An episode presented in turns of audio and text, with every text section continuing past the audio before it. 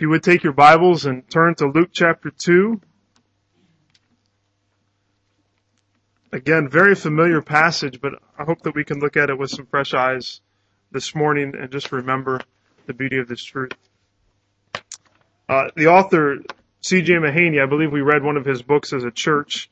He wrote regarding the truth of the gospel that sometimes the most important things are the easiest to forget he goes on in this little book called The Cross Centered Life to talk about why we should and how we can constantly remind ourselves of the good news of Jesus Christ, that he has come into the world to die on the cross, to save us from the wrath of God against our sin, and to make us children of the King of Kings.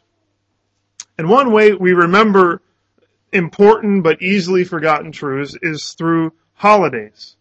It's through days and seasons that are set, that are set apart for pausing to meditate on deep, life-changing truths. And Christmas is, is one such holiday. It's a day, a season when we pause in the midst of all the busyness of life to think on and to rejoice at the truth of the incarnation, the miracle of God becoming man to save us. So it's very ironic that Christmas has become so busy that we no longer have time to pause and to reflect as it was intended to be. So I, I, I think about that. I think about my dad always told me that his his grandfather, my great grandfather Edwards, he can remember one of his clear memories is a great grandpa Edwards going to church every Christmas morning. He was always at church. He was a Lutheran, and so there were services always, and he would be there celebrating. So it makes perfect sense for us to be here on Christmas morning. It makes, it's good for us to leave our houses. It's good for us to leave all the presents at home, to leave the Christmas tree and the Christmas feast that will get done. It'll be prepared when it's time to be done. And, and to take this time to come together and to remember why we invest all this time and energy in Christmas. What's the reason for it? It's, it's to remind us of truths that we should never forget, but that we often do forget. Today we're going to consider this familiar story of the shepherds. And it's one that you've heard. You hear it almost once a year. But it's good because we forget about this. Let's read from Luke chapter 2 verses 8 through 20. Luke chapter 2 beginning in verse 8. In the same region there were some shepherds staying out in the fields and keeping watch over their flock by night. And an angel of the Lord suddenly stood before them. And the glory of the Lord shone around them and they were terribly frightened. But the angel said to them, Do not be afraid. For behold, I bring you good news of great joy, which will be for all the people. For today, in the city of David, there has been born for you a Savior, who is Christ the Lord. This will be a sign for you. You will find a baby wrapped in cloths and lying in a manger. And suddenly there appeared with the angel a multitude of the heavenly host, praising God and saying, Glory to God in the highest, and on earth peace among men with whom he is pleased. When the angels had gone away from them into heaven, the shepherds began saying to one another, Let us go straight to Bethlehem then, and see this thing that has happened, which the Lord has made known to us. So they came in a hurry and found their way to Mary and Joseph and the baby as he lay in the manger. When they had seen this, they made known the statement which had been told them about this child. And all who heard it wondered at the things which were told them by the shepherds. But Mary treasured all these things, pondering them in her heart. The shepherds went back, glorifying and praising God for all that they had heard and seen, just as had been told them. The message that was given to the shepherds is simple. It's this. The Savior has been born. The Savior has been born. The Messiah has come. Your rescuer is here. And in response to this message, the text gives us some, some ways to react to this truth that the Savior of the world is born. And the first is this. The Savior has come. Don't be afraid. The Savior has come. Don't be afraid. The message of the prophets in the years prior to these angelic visitations, it always had this silver lining. But, but the messages were often meant to instill the fear of God. They were meant to bring people to their knees in repentance to God.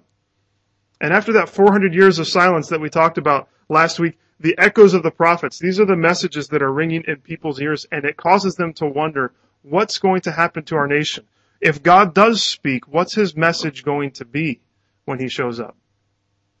And the angel of the Lord appears to the shepherds. What one of our children's Bibles they call the angel the warrior of light, which is probably a good description of what he was like. This warrior of light shows up and his first words are words of peace and hope. He says, don't be afraid. The shepherds were terrified by the presence of the angel, but he told them not to be afraid because the message he was bringing was one that was filled to the brim with goodness and joy. It was the message of Emmanuel that God was with his people. The Israelites had always longed for the presence of God. Could, you remember we looked some time ago at Exodus after the incident with the golden calf. And, and God said, you can go into the land, but I'm not going with you. And the Israelites were completely dismayed at this because they didn't want the land without the presence of God. I also think about Joshua. When God calls Joshua in Joshua chapter 1, he bolsters his courage. He says, be strong and courageous. Why? Because I'm going to be with you, Joshua, just like I was with Moses. Be strong and courageous because I will be with you wherever you go. My kids sometimes get scared. Maybe it's at night or for other reasons, but what calms them most is my presence or my wife's presence or us together being there with them. When we are near, there's no need for fear.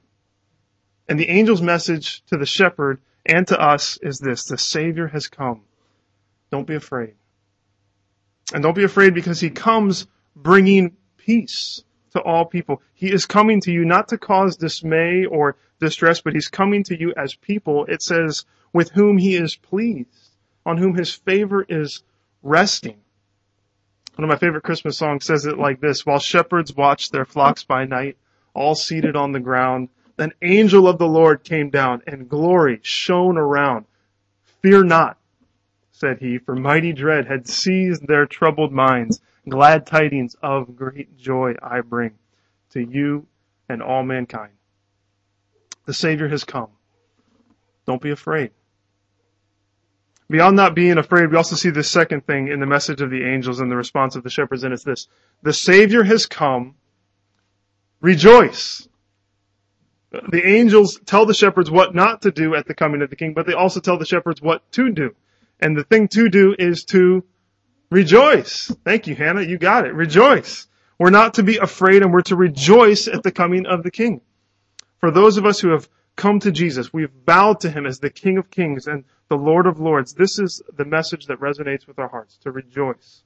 Christmas fills us with peace and joy. It causes us to, to long for Jesus' second advent when he comes to take us to himself, when we can be with him for all eternity, just as he has come to be with us.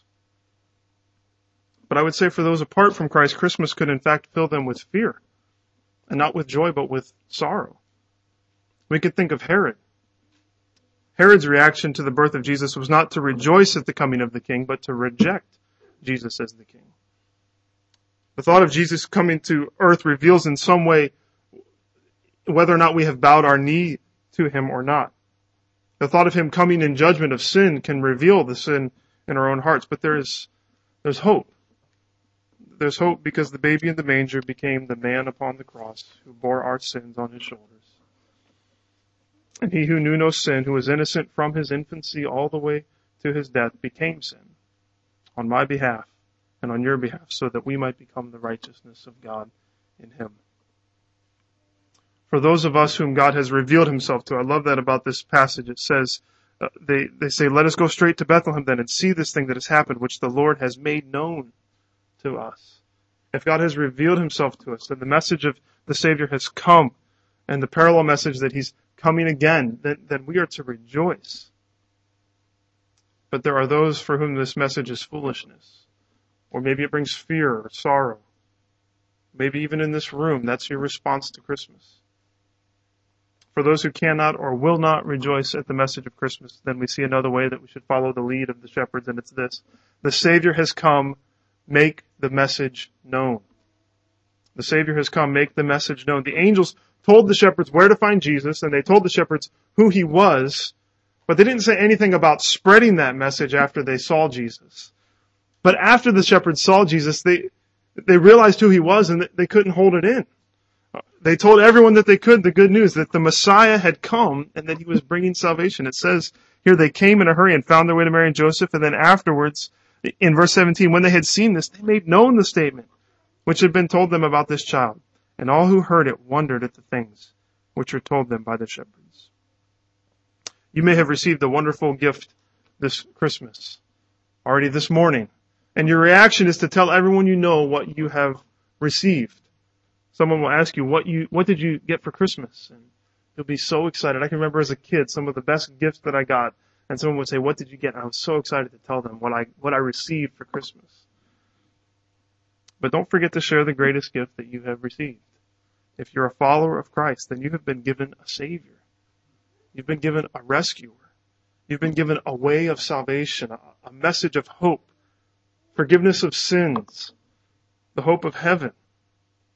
And if we've been given that, then our natural, natural reaction should be to make the message known, to, to tell others the message. Just as the angels told the shepherds and the, the shepherds told, shared it with others, we too should go tell it on the mountain, over the hills and everywhere to tell everyone that Jesus Christ is born and that his entrance into the world that he created to live and to die has made a way of salvation possible. And so here's a final thought. We've said the, the Savior has come. Don't be afraid. The Savior has come. Rejoice. The Savior has come. Make the message known. And finally, the Savior has come. Glorify and praise God. We are to join the angels, to, to join the shepherds, to join Zacharias and Elizabeth, to join Mary and Joseph, and glorify and praise God. To speak to Him of how wonderful He is. To lift up His name as the only way of salvation. Christmas is about the glory of God seen in the person of Jesus Christ. What do the angels say? Glory to God in the highest. And what happens to the shepherds in verse 20? The shepherds went back glorifying and praising God. Christmas causes us to glorify God. We lift up His name as the only way of salvation. We come and we see this God man who has scattered all of our fears who has filled us with joy, who has made us proclaimers of the good news, and who has allowed us to live lives for His glory, to live as we were intended to live. Christmas is about God and the glory of His name. Today is my birthday. Thank you. One of the beauties about having your birthday is on, on Christmas. One of the beauties about sharing your birthday with Jesus is that you're reminded that life is not about you. You can't get much, you can't have, share a birthday with someone who's, who's greater, much greater than, than Jesus, right? It's impossible. So it's a good reminder to me, and I, actually I never understand why people make a big deal out of their birthday. Because it's, it's another day for me. It's a day to focus on Christ. And in fact, that's, that's what all of our lives are to be. A, a reminder that this life isn't about you. It's about the glory of God. It's about God having sent Jesus so that we would come and bow before Him and worship Him alone. So the Savior has come. Don't be afraid. Rejoice. Make the message known and glorify and praise God, not just on, on Christmas, but every day. We looked last week at Zacharias and Mary and their different responses to the angelic visions. You remember that? Zacharias, you remember, was, was struck dumb. He was unable to speak for nine months. Nine months of silence. He certainly had time to think about what God was doing. And when his lips were loose, the first thing that he did was praise God. On the other hand, Mary had the ability to speak for the nine months that she was pregnant. And she took the opportunity, we see, to sing praises to God of his greatness, of the coming Messiah, that she was going to give birth to. But when Jesus was born, she was left totally speechless. Luke tells us twice that she just pondered things in her heart. She didn't know what to say in response to this miracle. So this morning, my Christmas gift to you is a moment of silent reflection. I don't know what the rest of your day holds. It may be hectic and you might not have a moment of silence for the rest of the day. We do this every Sunday in response to the message, but it just makes so much sense this morning on Christmas Day, a day of busyness very often, but we're going to take a moment and reflect. After that moment, we're going to join our voices together and rejoice and praise God and sing joy to the world. We're going to sing to the Savior who has come to drive out all of our fear, to fill our hearts with joy, and then to fill our mouths with His message and with songs of praise to Him alone. As we sing Joy to the World, we'll also take up a benevolence offering. Just a great opportunity to give and give with, in, with the hopes of showing God's love to others as He has shown His love to us. So take a moment and ponder these things and then uh, Joel is going to come and he will lead us in joy to the world and then offer us a benediction.